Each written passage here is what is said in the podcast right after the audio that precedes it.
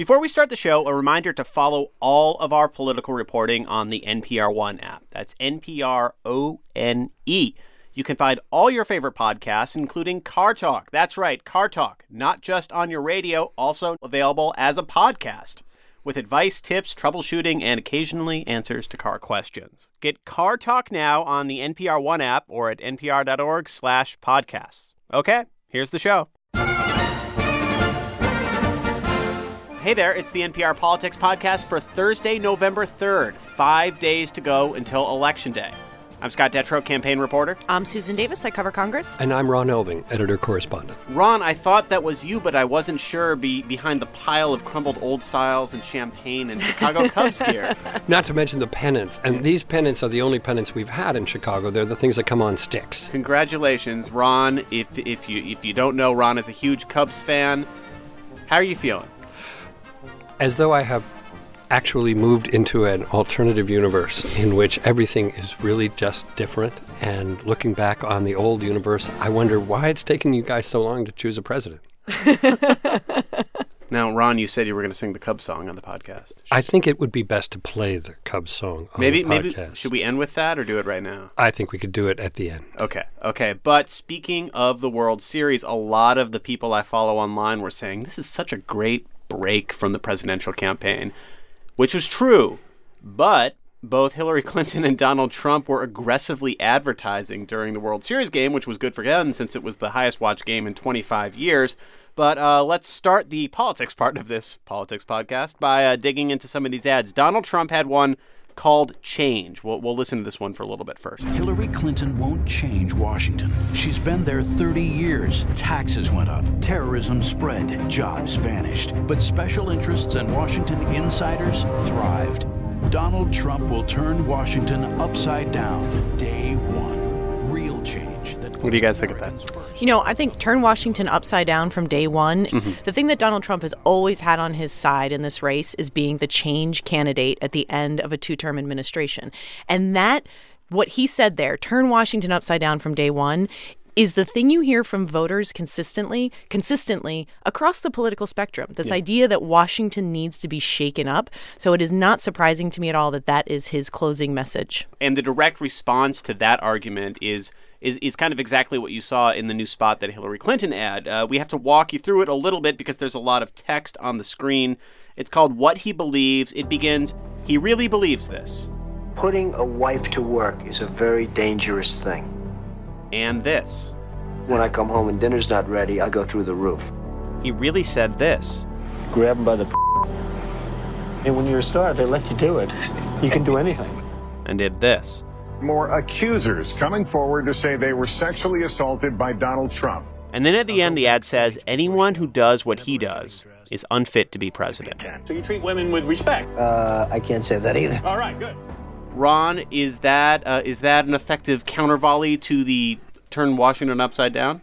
Probably what the Clinton people are trying to do here is get the attention back on Donald Trump's flaws and off of this issue that has dogged her throughout the campaign year, which suddenly blew up, of course, last Friday with uh, F B I Director James Comey. With uh, and, and this question kind of gets to the two ads, because I feel like the one thing I hear from exasperated Democrats I know more than anything else is that this email issue is like a two-year thing that won't go away, and yet the half-life of, of Donald Trump's various controversies, it seems to be like a two-week thing, and then it kind of fades to the background. There is there is a great deal of mystery here, that Donald Trump is not a politician in people's minds. He is a person who is a television celebrity, a business person, a billionaire, a, a kind of ego that people are used to seeing misbehave, whether they see it in movies or see it on television or have watched Donald Trump's career. They don't feel that their expression in voting for Donald Trump is an endorsement of his lifestyle or his personality or his tax dodging or any of the rest of it. What they think it is is a punch in the face to Washington, D C If people focus more on the two candidates, which is clearly what the Clinton people are trying to do with their ad, they're trying to get you to look back at Donald Trump as he is, not as the, quote, perfect ideal messenger mm-hmm. against Washington. That's a different decision. You know, it's also in this ad, it's one thing that Hillary Clinton has done in this entire race is she has not run against Donald Trump as a Republican.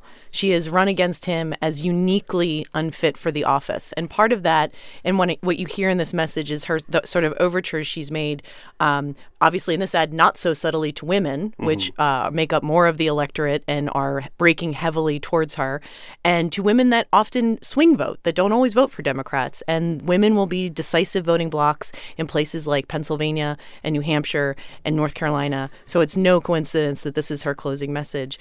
Uh, and also she has tried to make an overture, at least, to Republican voters, the disaffected Republican who may not want to vote for Donald Trump. Although I think we've seen in the closing days of the race that a lot of traditional Republican voters really are coming home. Okay, so let's get to what happened on the campaign trail today. Florida was uh, the focus, as it's been like basically every day, it seems. Uh, Barack Obama was back on the campaign trail for Hillary Clinton. Here he is in Miami attacking Donald Trump. So you can't make excuses for this stuff.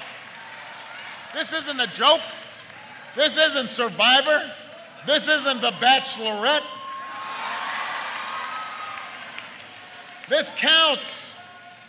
This has to do with what's going to happen in your family, in your community. And uh, Obama later campaigned in Jacksonville. That's a city where Donald Trump was also stumping today. Here's Trump in Jacksonville attacking the president. This guy ought to be back in the office working. He's not going to be there very long, thank goodness. But he ought to be back in the office working. We don't win anymore as our country. We don't win with our military. We don't win on trade. This guy ought to get back to the office and stop campaigning. All right, so more on Florida in a second. But we also found out where both candidates will spend the last night of the campaign before Election Day.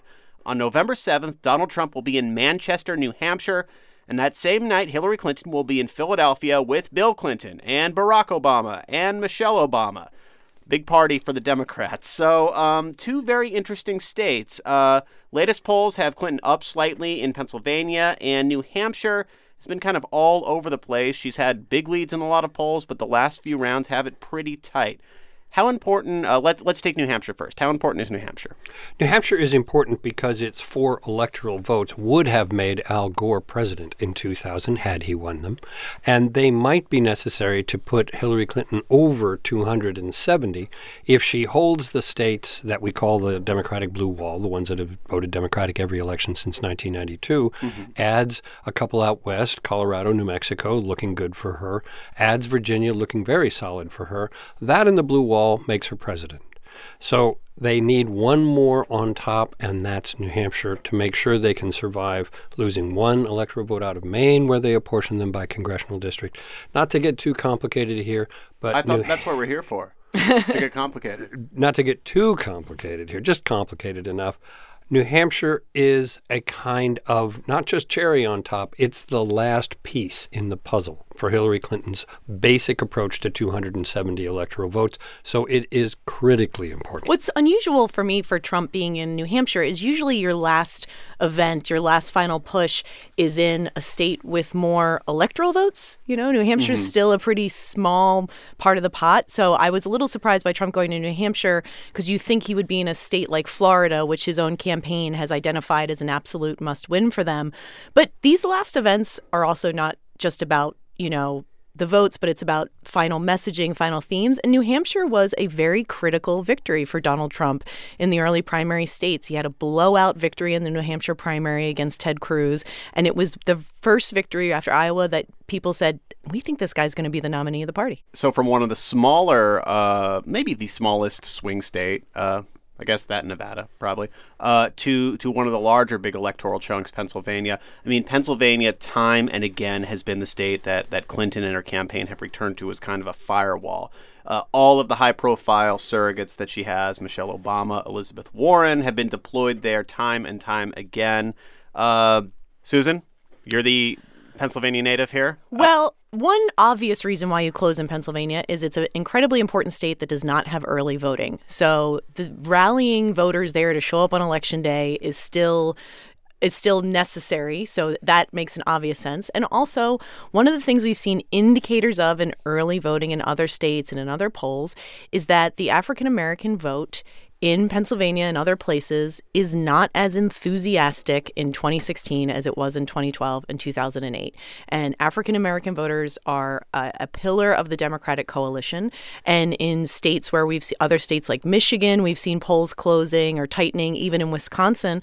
A lot of that is a reflection of diminished enthusiasm by the black vote. And that's important in Pennsylvania more than most states, because the way that a Democrat wins statewide in Pennsylvania is uh, to come out of Philadelphia with a four hundred thousand, five hundred thousand vote lead, and that uh, and, and maybe add on to that in kind of the surrounding suburbs, and then the rest of the state, except for around Pittsburgh, typically goes Republican. So that plays such a critical role in, in winning that state. So, yeah, I think I, I guess it does make sense, especially since they spent so much time in, in Ohio and Florida and North Carolina, where voting has been going on for weeks, to, to really focus that final rally there in Pennsylvania. Absolutely. And also, let's remember another sort of, if you will, rather romantic notion here, that the Philadelphia location of the Democratic National Convention this year was really a high point in turning around what had been a rough primary season for Hillary Clinton and unifying the party, bringing people together on those last couple of nights.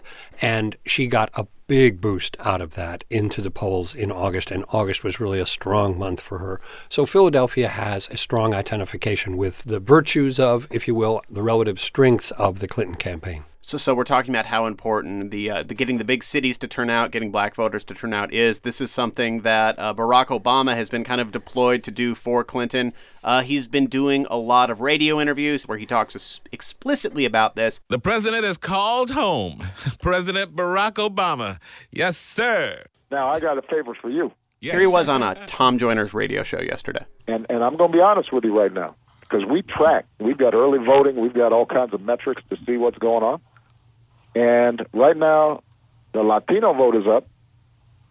Overall vote is up. But the African-American vote right now is not as solid as it needs to be. And I know that there are a lot of people in, in barbershops and the beauty salons, and, you know, in the neighborhoods who are saying to themselves, well, you know, we love Barack. We love, and we especially love Michelle. And so, you know, it, it was exciting. And, and now we're not excited as much. And you know what? I, I need everybody to understand that everything we've done is dependent on me being able to pass the baton to somebody who believes in the same things I believe in. And so if you really care about my presidency and what we've accomplished, then you are going to go and vote.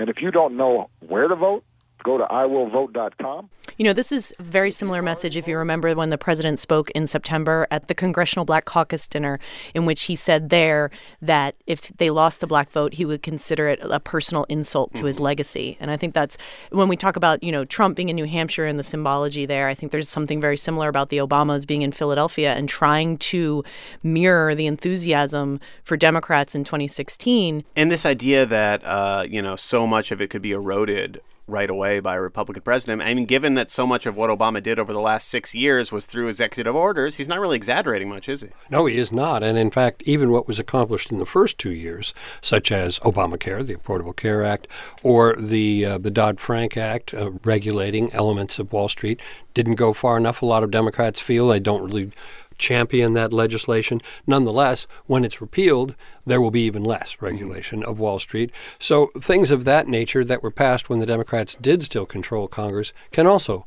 be turned around once there is a Republican Congress and a Republican president. All right, so we were talking about Pennsylvania. We need to get to something that happened there today. Uh, Melania Trump was in the suburbs outside Philadelphia. She gave a big speech, maybe her most high-profile uh, speech or appearance since the convention. And we will point this out only because it was sung on the podcast recently. She walked out onto the stage to Age of Aquarius. The next First Lady of the United States of America, Melania Trump. Woo! The darling of the age of Aquarius. You gonna sing again? I think that would be inadvisable, but I'm just flummoxed as to exactly what the... Well, there have been a lot of songs used throughout the Trump campaign that seemed somewhat incongruous to, generally speaking, the Like the Jock Jams theme song. Well, uh, the, the one that kept blowing my mind that they used over and over and over was "You Can't Always Get What You Want," the Rolling Stones. And and they would play this at, at terribly inappropriate times, such as when they introduced Mike Pence as his vice presidential running mate. Well, they still play it at the end of every rally. And and the question is, what is that trying to communicate? Well, if you're puzzled by that, you're going to be even more puzzled by what she said, because Melania Trump talked about how she wants to stop the spread of bullying online. As adults, many of us are able to handle mean words, even lies. Children and teenagers can be fragile. They are hurt when they are made fun of or made to feel less in looks or intelligence. This makes their life hard and can force them to hide and retreat. Our culture has gotten too mean and too rough, especially to children and teenagers.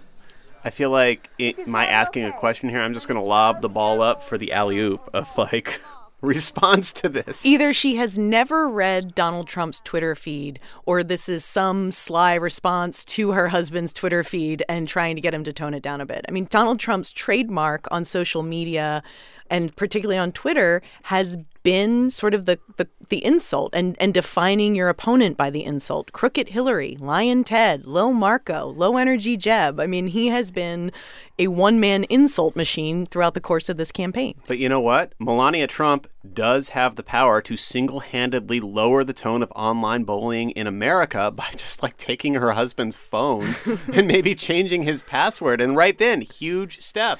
All of these things, I suppose, are, are atmospherics around the point that the Republican campaign for Donald Trump has been rather effectively making in the last ten days, which is they have been normalizing him. He has had relatively few real rants. Mm-hmm. He has been much more on the teleprompter. His ads feature someone else making his case and then him saying, "I approve this message." This is a much more acceptable figure than the person we have been watching for the last sixteen, seventeen months. And that uh, that squares with the last period where he kind of went up in the polls. It was it was late August, early September, where he basically didn't have these these defining rants or sidetracks or attacks. Uh, so Trump actually may be one of these things where where the internal thing you're telling yourself escapes from your lips. Uh, talked about this uh, in, in a Florida appearance last night. We've got to be nice and cool, nice and cool. Right? Stay on point, Donald. Stay on point. No sidetracks, Donald. Nice and easy. Nice. Because I've been watching Hillary the last few days. She's totally unhinged. We don't want any of that. Nice and easy. This is like the speech unhinged. He gives himself in the in the mirror in the morning yeah. when he's getting ready. or, or the speech that Kellyanne Conway gives him yes. before he goes on stage. I mean, look, I, I mean, all candidates are handled. All candidates have consultants and managers and people who tell them how to behave and how to talk. It's just that for so much of this campaign, Donald Trump seemed to be utterly ignoring all those people. And now, in the last ten days, and one would have to say it was the right time to do it, he has been listening to them and disciplining himself. All right, so a couple more surrogate updates before we take a break. Bill Clinton made an under-the-radar campaign stop in Detroit, where he met in a church with local pastors and community leaders to encourage turnout. This is, Michigan is a Democratic sure thing most years, but you have this and an upcoming Hillary Clinton rally. Kind of gives the sign they're not fully confident, and maybe it ties into this concern that, that President Obama was addressing about black turnout. Sure, and why not? I mean, this has uh, narrowed in the polls. Uh, Michigan, while it may have become something of a Democratic lake in recent decades, is always contested. People always talk about taking it back. Mitt Romney had a very strong claim to the state. He had grown up there, and he always talked about taking it back, so on. It is possible that something is going on, that perhaps people are coming out to vote who have never voted before. Perhaps the polls have been missing some of Donald Trump's support, or perhaps some of the Democratic vote, perhaps the black vote, is just not that enthusiastic and not showing up in the numbers required to elect a Democrat. Two of the states we've talked about here, where we're talking about Hillary Clinton going back there, spending money on ads there, are st- they're two of Bernie Sanders' biggest primary wins. Uh, New Hampshire, where he blew her out, or Michigan, which was which was one of the big surprises of the primary season. And Wisconsin as well. All right, and another one, and this is just like a weird grouping of people that I think we have to note. Hillary Clinton holding a joint rally in North Carolina with Bernie Sanders and Pharrell Williams. That's in Raleigh, North Carolina. Like, what do Bernie Sanders and Pharrell talk about in an elevator? Like, we're on the, on the ride down to the rally? I have no idea. All right, in, in awkward and kind of a more of a political way, you have Mike Pence and Ted Cruz campaigning together today in Iowa. Also maybe weird in the elevator when they're going yeah, down the Yeah, yeah. Remember when Pence, like, endorsed Cruz but kind of talked more about Donald Trump when he did it? it yeah. Was, mm-hmm. And uh, one more thing, Sue, Mitch McConnell came out of hiding, didn't he? He did. Uh, Senate Majority Leader Mitch McConnell has been essentially absent from the public sphere since the story broke about the two thousand five Access Hollywood tapes and Donald Trump. And he put out one statement at the time, sort of distancing himself from Donald Trump and saying his comments were abhorrent. And then he just kind of went into hiding. He made one event in Kentucky at an event with local business leaders a little while ago. In a recent speech, he said if people came there to hear him discuss Trump, that they might as well go ahead and leave. That was his comment then. But at a rally yesterday in Georgetown, Kentucky, he was introduced as, Mitch McConnell was introduced as the most powerful Republican in America. And he came out and said, we need a new president, Donald Trump, to be the most powerful Republican in America. And then he said at the same event that if the rest of America votes like Kentucky, we'll be fine. Kentucky, of course, being a reliable Republican state. Mm-hmm. So this is maybe not an explicit re-endorsement of Donald Trump, but certainly a tacit endorsement of Donald Trump. And the closest thing we've heard to uh, warm fuzzies coming from Mitch McConnell towards Donald Trump in the close. And, you know, in a lot of these states, in a lot of these Senate races, Republicans have really held their own and are still fighting. And, you know, the, the playing field has always sort of tilted towards Democrats because they Republicans are just have always been defending more seats. But they're still in for the fight. And the fact that McConnell came out and said this is a suggestion that maybe they're not feeling so scared. All right, we're going to take a quick break. We'll be right back. Support for N P R Politics Podcast and the following message come from Wix dot com, who believes every great business needs a stunning website. With Wix dot com, it's easier than ever to create yours. With all the things you need to look amazing online, images, videos, and professional text. And the best part is you can do it all on your own. Go to Wix dot com. Create your stunning website today. All right, we're back. And before we do a bit of listener mail, let's talk about something that happened yesterday at Trump's rally in Pensacola. Trump regularly challenges and taunts the press at his rallies, and he hadn't done this in a while, but sometimes he'll specifically call out reporters by name. Uh, he did that yesterday to Katie Tur of N B C News. This has happened to her before. In fact, she's written about having to be escorted out of a rally by Secret Service when this happened at one point because so many people in the crowd were, were yelling specifically at her. So yesterday, Trump began complaining about the media and their refusal, as he put it, to turn their cameras to show how big his crowds are. We have massive crowds. There's something happening. They're not reporting it. Katie, you're not reporting it, Katie. But there's something happening, Katie. There's something happening, Katie. So Katie Tur talked about this experience on M S N B C last night. Here she is with uh, Brian Williams. Let me tell you, it's been a... a wild ride for a, about a year and a half, and it is a unique experience to have an entire uh, crowd of people, whether it is a open-air venue like we were today or a stadium with ten plus thousand people uh, uh, booing you. And it's especially unique when they're actually saying your name and looking directly at you, uh, and that's what happened today. Uh, that being said, Donald Trump was complaining about this uh, idea that he has that the press doesn't show his crowds, which is so just she goes on to explain untrue. Uh, about uh, how the pool camera, it's an agreement among all the networks. Its job is to stand there and keep its shot directly on the candidate. There are always other cameras there.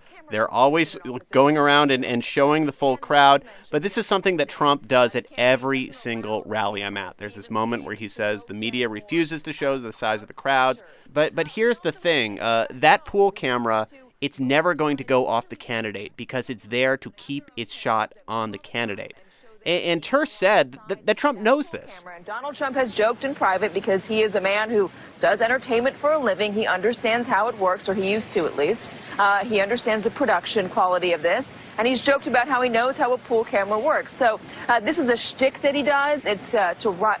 to rile up his base. It's to Of course he knows it, and he's very sophisticated about how the media work to a large degree. And then he gets on stage with his crowd, and he goes through a standard part of his speech, which is to reinforce the narrative that these media, who are present at all of his rallies and covering them slavishly and oftentimes carrying them unfiltered throughout the entire rally for the last year and a half, but it fits the narrative that he's being cheated by the media, that the media are always misrepresenting him and belittling his campaign, which is an important part of his narrative. That has absolutely been an element of Trump rallies, but it also seems like the stagecraft there, it's almost sometimes people at the rallies are kind of like in on the joke. Like the one thing you hear a lot from Trump supporters is they say he doesn't mean it literally. He's mm-hmm. not, it's part of a show. And that I remember being, it wasn't a Trump rally, but I remember being at a Pence event and I had this like really lovely warm conversation with a guy there who was like a hardcore Trump Pence guy. And we talked for like twenty minutes and he was telling me about his kids. And it was this very like human,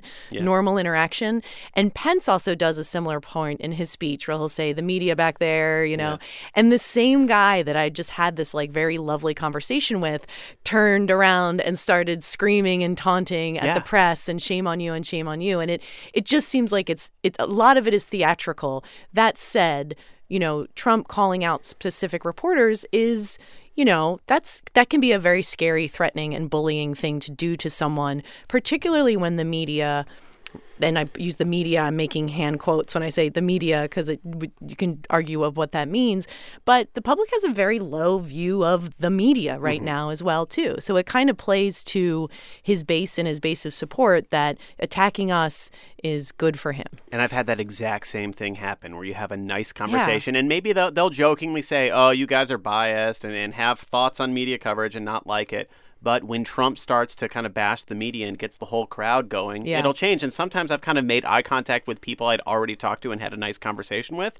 And they're looking at me, and they don't look that happy at the moment. So yeah. it's an interesting psychological shift. Uh, and we should note that Kellyanne Conway, Trump's campaign manager, was on Morning Joe this morning, and she said his comments towards Katie Tur that he did not mean it in any malicious way. A few things are absolutely new under the sun. Way back in the nineteen fifties, Joe McCarthy would travel around the country with a small band of reporters who would cover him wherever he went. And he was a senator from Wisconsin, and he would introduce the reporters in the front row. He'd say, hey, folks, stand up, Ed. Let the people see what a real communist looks like.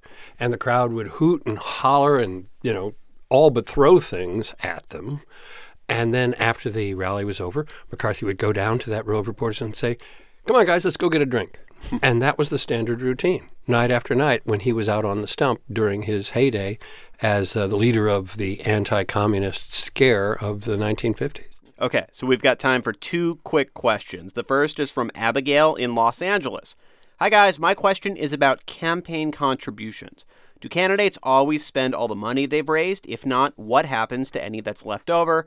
P S. You're my favorite podcast. Well, thank you. Thanks, Abigail. This is a this is a question we get a lot, actually. Who wants to uh, Who wants to take a crack at it? Well, they certainly don't aren't going to send you your money back, Abigail. If that's the question you're asking. I was contributing to a winner. Will Wait I be getting that three dollars back that I texted? Uh, most of the time, particularly on a presidential level or a very competitive race, there's not a lot of money left at the end of the race. If anything, campaigns often go into debt at the end. Mm-hmm. So the, that's why sometimes even when a campaign loses and you keep getting financial solicitations from them, that is to pay off their debt. So that's very common that if you're a candidate, you actually end in the red and have to raise the money to pay back. If you do have money left over, campaigns oftentimes will give bonuses to their top staffers. And uh, when they do keep the money, they can use it in future campaigns, right? Yes, they can. And you can also use, depending on, well, it gets complicated, but you can also use some of your campaign funds to help other campaigns or transfer those funds to state parties or to other parts of your party apparatus. And sometimes, depending on the state, and this is very controversial, you can use it to, like, pay your legal bills. Yes. So we've got one more question. We're going to end with a recorded question from Adrian, who's overseas. Hi, folks. My name is Adrian Maldonado, and I'm an archaeologist based at Glasgow in Scotland. And I was going to ask you guys a pretty heavy question, something for my students, about demographics and polling and whether this unintentionally splits the world into racial viewpoints. But you know what? It's late in the election, and there's something that's been weighing on me for a lot longer. It's about Mister Ron Elving, Ooh. Who I'm a huge fan of. And I just wanted to know, What radioactive spider bit Ron Elving to give him his superpowers of political knowledge? This is a serious question, you guys, and I hope you get around to answering it. Hashtag Ron Elving for president. Hashtag Ron Elving national treasure. Where did this come from? This was not in the script. Can I just say, on top of that, that I asked Ron one brief question this morning. It had to do with the Cubs, and he talked in a span of a minute about William Jennings Bryan, uh, Wait, you asked William about Howard Taft, oh, F D R, on. Ross Perot, George H W. Bush, and Bill Clinton, like in a linear conversation. It, it must have been some sort of spider. Um, you asked about nineteen oh eight, the last time the Cubs won the World Series, and that presidential election won by William Howard Taft, uh, which was, you know, kind of interesting because he was following along, you know, after two terms of a president of his party, Teddy Roosevelt. I mean, I loved the conversation. It just was I, I'm impressive. Ju- I, ju- you're right, though. I have a real problem. It's not a problem. Embrace it. I think we have to change Ron Sockout to, I'm Ron Elving, and I'm a national treasure. No, I'm Ron Elving, and I'm still talking. Well, speaking of love for Ron Elving, I, was... I think, as promised, we need to end the show celebrating his Chicago Cubs and his Ron Elvingness. And let's just do that.